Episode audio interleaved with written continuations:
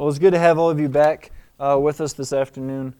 Um, we're continuing our study in 1 Samuel. We're in chapter 14 uh, this afternoon.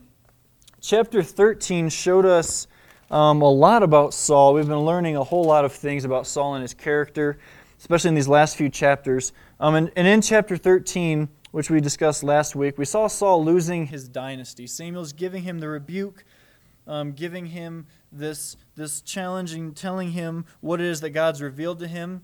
And he says uh, in verse 13 of chapter 13 that he says this due to Saul's disobedience. And Samuel said to Saul, Thou hast done foolishly. Thou hast not kept the commandment of the Lord thy God, which he commanded thee. For now would the Lord have established thy kingdom upon Israel forever. But now thy kingdom shall not continue. The Lord hath sought him a man after his own heart, and the Lord hath commanded him to be captain over his people, because thou hast not kept thou kept that which the Lord had commanded thee. So in the middle of chapter 13, Samuel's giving this warning to Saul and tells him that your, your kingdom is no longer going to be your family's. Your dynasty, your lineage will no longer inherit the throne because of your disobedience. And not only are you going to lose it, the one who will then gain it is a man who is actually after God's own heart. Kind of a second um, punishment in the sense of not only did Saul lose his, his dynasty and the lineage and everything that would come with that, but he's then being told the person who's going to take it over has a heart for God. Kind of a, a, twisting of the knife almost of, of telling Saul that your heart is not after God. And we see his character up to this point where he's very self centered. Everything that he does is to bring glory on himself. So at this point, we've been watching Saul's character deteriorate. We've seen him to be um, lacking in patience, greatly lacking in patience. We see a great amount of unbelief. And at the close of chapter 13, we're introduced to his son Jonathan. He's introduced as this great military uh, leader, a great warrior. In chapter 14, the focus shifts from Saul for a time and shifts over to Jonathan, which is where we find ourselves this morning. Before we get in uh, to, to the chapter 14, let's pray. Father, thank you for today. Thank you that we have another chance to open up your word. We thank you that as we go through this chapter here in 1 Samuel, that we're able to to realize yet again how important it is that we're obedient to you, how important it is that, that our goals and our motivations and our, our reasons for doing everything is to bring you glory, not to glorify ourselves, not to make ourselves known, but to make you known. Father, I just pray that as we read through your word this morning, that this would be true uh, for each and every one of us. It's in Jesus' name. Amen. Chapter 14 is an extremely long chapter. Um, there's 52 verses, and this morning, this afternoon, we're just going to be covering the first 23. Um, there's kind of a big break. Um, we're going to read the first 23 verses, and the next week we'll pick up and finish the chapter. Um, for sake of time and because of the, the depth of everything that's going on, I didn't want to keep you guys here until uh, Wednesday, as I was telling Pastor Ben.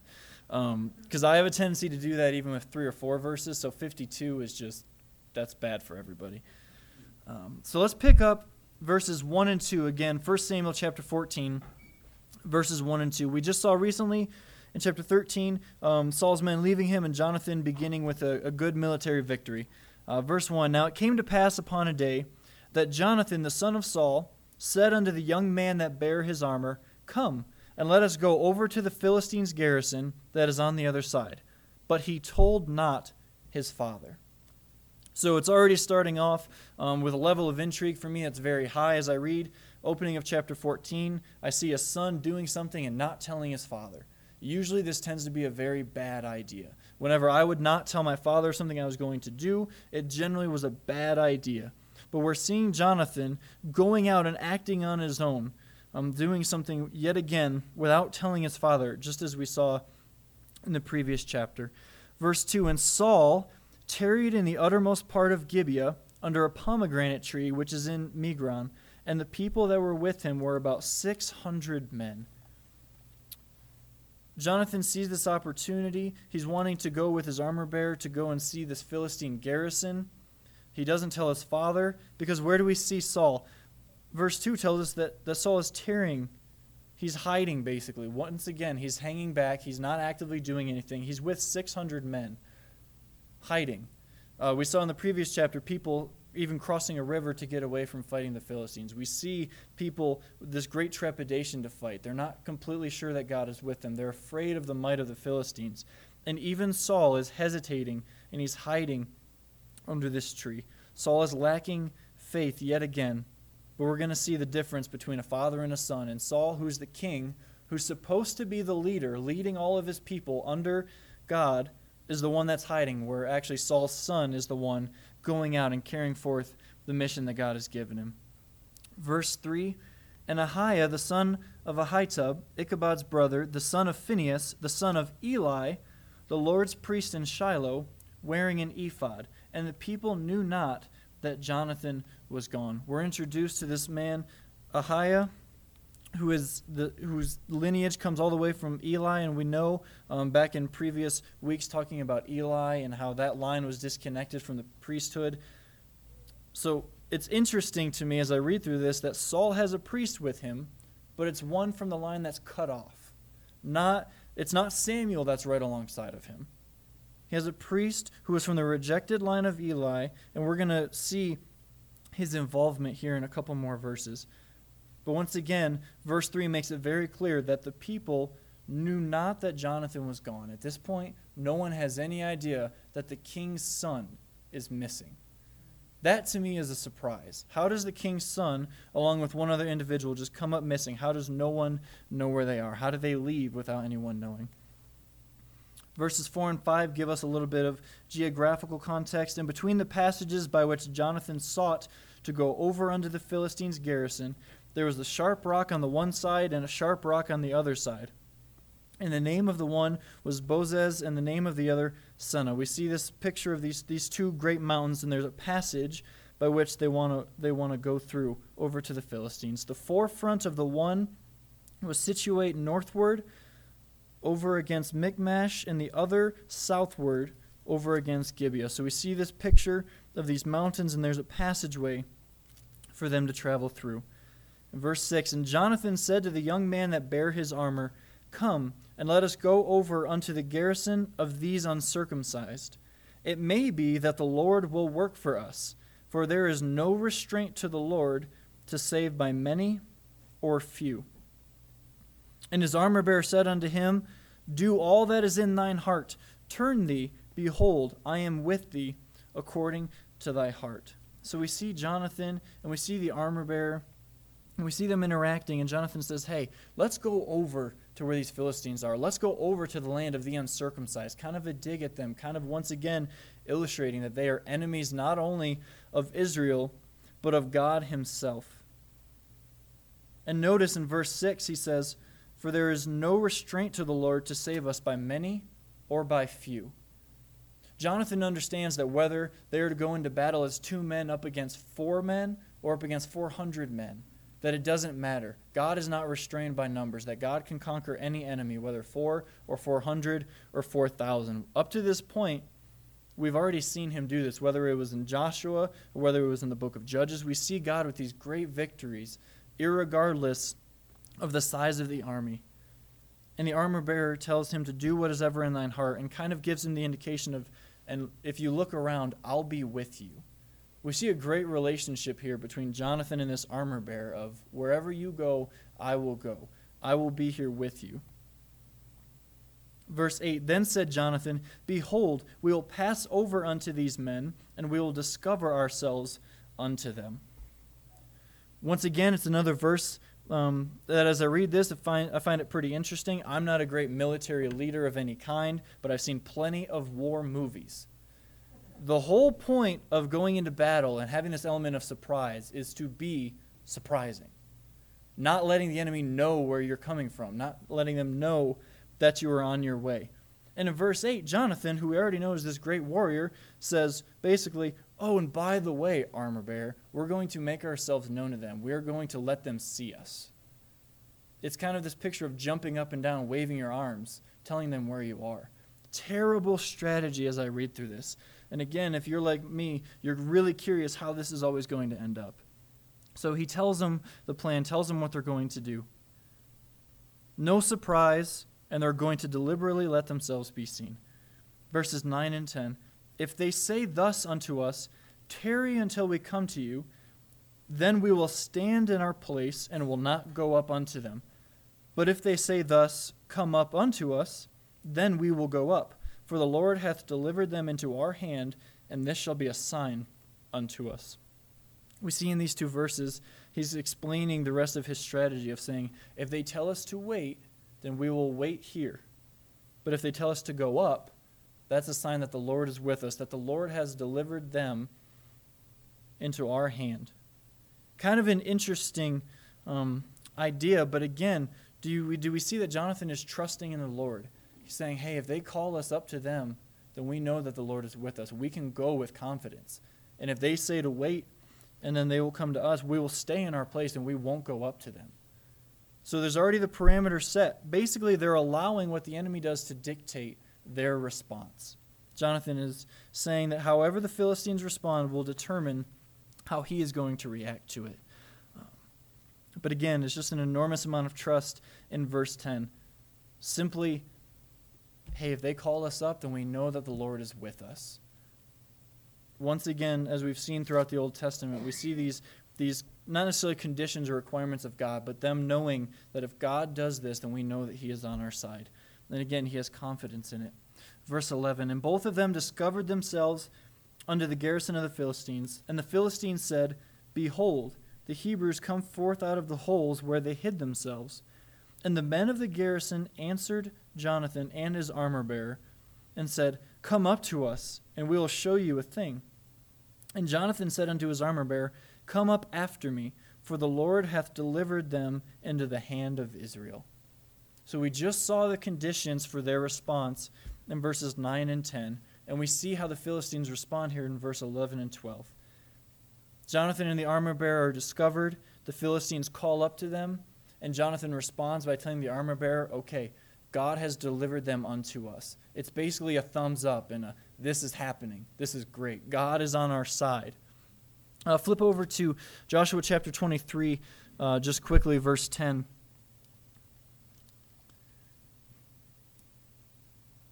again fully trusting in the lord regardless of the size of the of the enemy regardless of any situation jonathan is trusting that the lord is going to deliver them uh, joshua chapter 23 verse 10 says one man of you shall chase a thousand for the lord your god he it is that fighteth for you as he hath promised you we saw the promise in joshua we know that god will be fighting for them. And he's able to take this to heart in the understanding of the Lord is fighting for them. Once again, full assurance that they've been that the Philistines have been delivered into their hand. Verse 13, and Jonathan climbed up upon his hands and upon his feet, and his armor bearer after him. And they fell before Jonathan, and his armor bearer slew after them. And that first slaughter, which Jonathan and his armor bearer made, was about twenty men within, as it were, half an acre of land which a yoke of oxen might plow. So we can look back to the previous verses and we saw this idea of the mountains and we see them, they're beginning to climb up this mountain. Jonathan first, the armor bearer, coming up behind him. And as they're climbing up this, this mountain, there's 20 men that are killed. You kind of get this interesting picture. I'm not a great mountain climber, you can tell. I'm superior in upper body strength, but I just don't climb mountains very much. They're climbing up and they're having to do battle with swords while they're climbing up a mountain. Just a very interesting picture in that these 20 men are killed. Jonathan first, and anyone that's left after Jonathan fights them, the armor bearer comes by and he kills them. Pretty much getting whatever is left. Did a little looking at it in this, this area that was covered roughly about 200 feet, and there's 20 men again killed. So you would assume probably every 10 feet there's an individual being killed. Just, just incredible that they're climbing up a mountain fighting these people. What would that have looked like if you're one of the Philistines, to see these men coming up to attack you. There's two men, and you've got plenty, even just your 20, your garrison there. Would you assume that you're going to lose this battle? Two men, and you have the higher ground? In any situation, you are going to win that. But yet they're climbing, they're fighting, they know that the Lord has delivered them into their hand, and they're acting upon it. They're being obedient, and they're trusting in the Lord. And we see in verse 15, and there was trembling in the host, in the field, and among all the people, the garrison and the spoilers. they also trembled, and the earth quaked. So it was a very great trembling. We see God moving. God enacts this, this supernatural, this earthquake, and there's trembling, there's confusion, there's fear. Every Philistine that was in this area was confused. There was a great amount of terror. It even says that they're trembled. There's trembling among them. Again, just imagine this picture of what it is that you're seeing that would cause you to be concerned. And I just find it interesting that at this point, the Philistines had already seen enough of what it is that the Israelites have done through God. And once again, they're seeing it. And if they had forgotten and they had been caught in their pride again, God once again revealed himself to be more powerful than any army. And they begin to tremble, which, as we know, is probably the right response um, to God. Verses 16 to 18. Up to this point, We've seen Jonathan do something incredible. He's already defeated one garrison. Now he's up climbing mountains and, and killing another group of men. Again, no one else is aware of this aside from Jonathan and the armor bearer. Verse 16, we get back to Saul. And the watchmen of Saul and Gibeah of Benjamin looked, and behold, the multitude melted away, and they went on beating down one another. Then said Saul unto the people that were with him, Number now, and see who is gone from us. And when they had numbered, behold, Jonathan and his armor bearer were not there.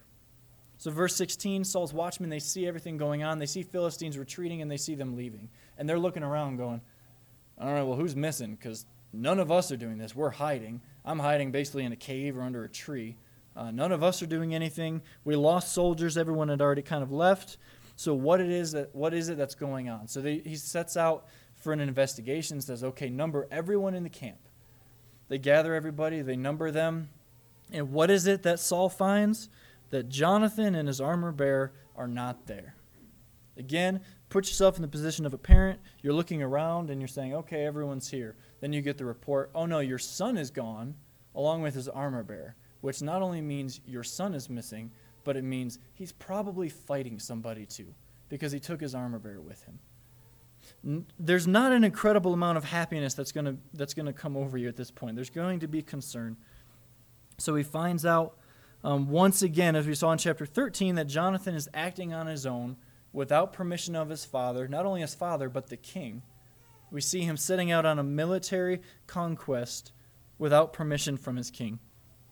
Verse 18 as we already know about Saul, Saul can't just sit by and let things be done without him uh, trying to claim credit, trying to do something. So, verse 18, true to character. And Saul said unto Ahiah, Bring hither the ark of God, for the ark of God was at that time with the children of Israel. So he's looking around. He says, My son is gone. His armor bearer is gone. Philistines are leaving. Um, what should I do? Well, let's, let's get a priest and bring the ark because we're going to do something. He doesn't want to sit by all of a sudden he starts to get courageous now. He starts to want to do something. And his plan is to take the ark into battle. Uh, when we study chapter 4 and various other chapters um, concerning this, we know that the idea isn't just to have the ark to carry into battle as some sort of trophy. Um, the point of it was to actually take the Lord with you into battle, not just the ark. Uh, when the Philistines took it, they thought that when they claimed the ark, that they were going to be able to do wonderful things, as if they had some mystical magic box that was going to make them superior warriors to everyone. And what they quickly found out was that uh, without the Lord, the ark was nothing. Um, verses 19 through 23.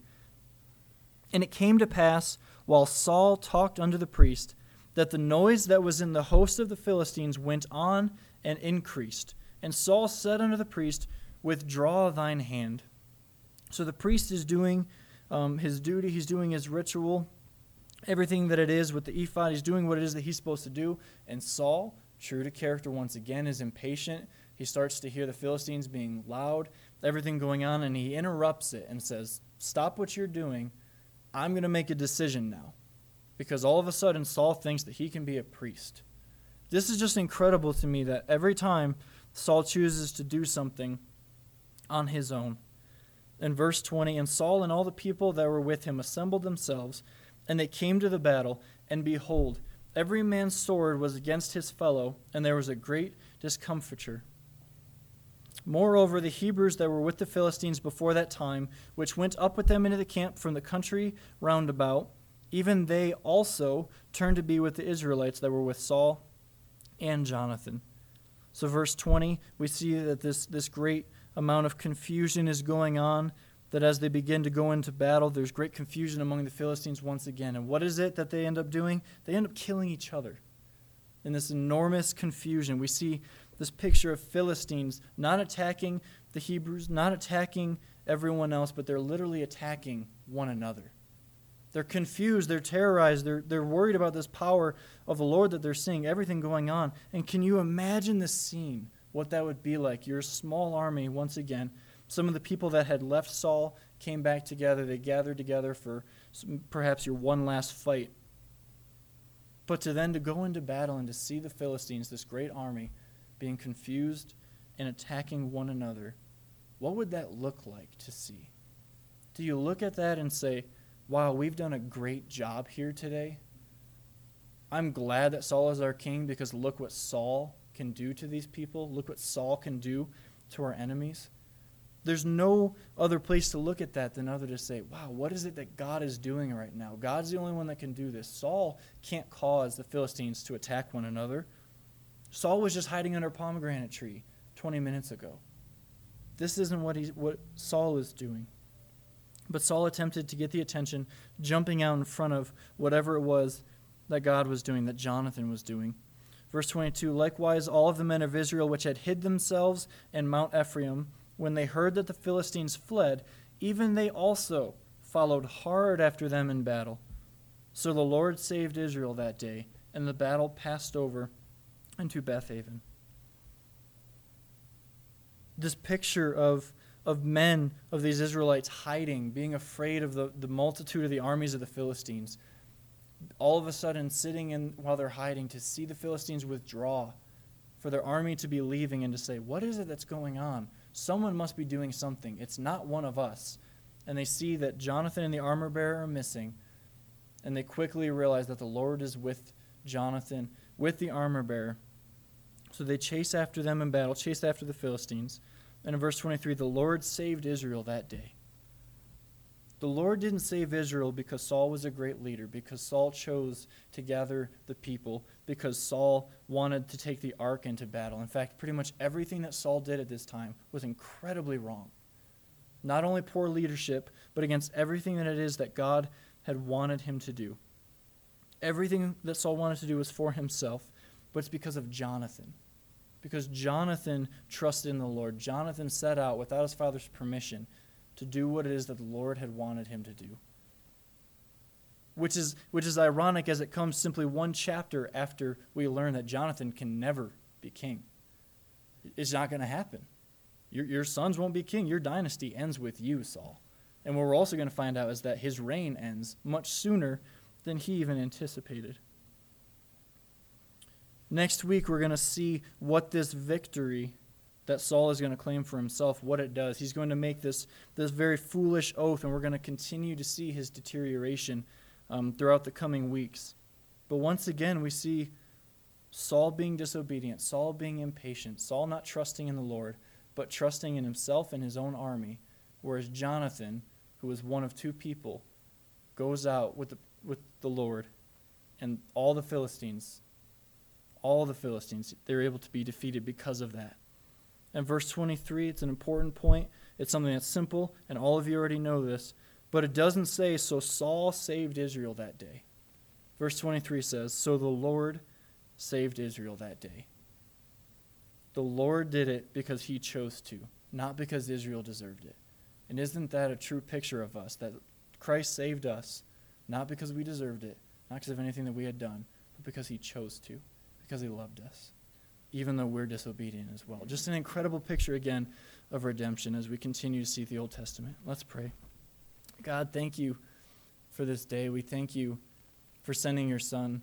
We thank you for the redemption that we have through Jesus Christ. And we thank you that each and every day we, we show to you that we don't deserve your love, that we don't deserve redemption, but we thank you so much that you've offered it to us, that all we have to do is trust in your Son that we look to the cross and we honor and we worship you.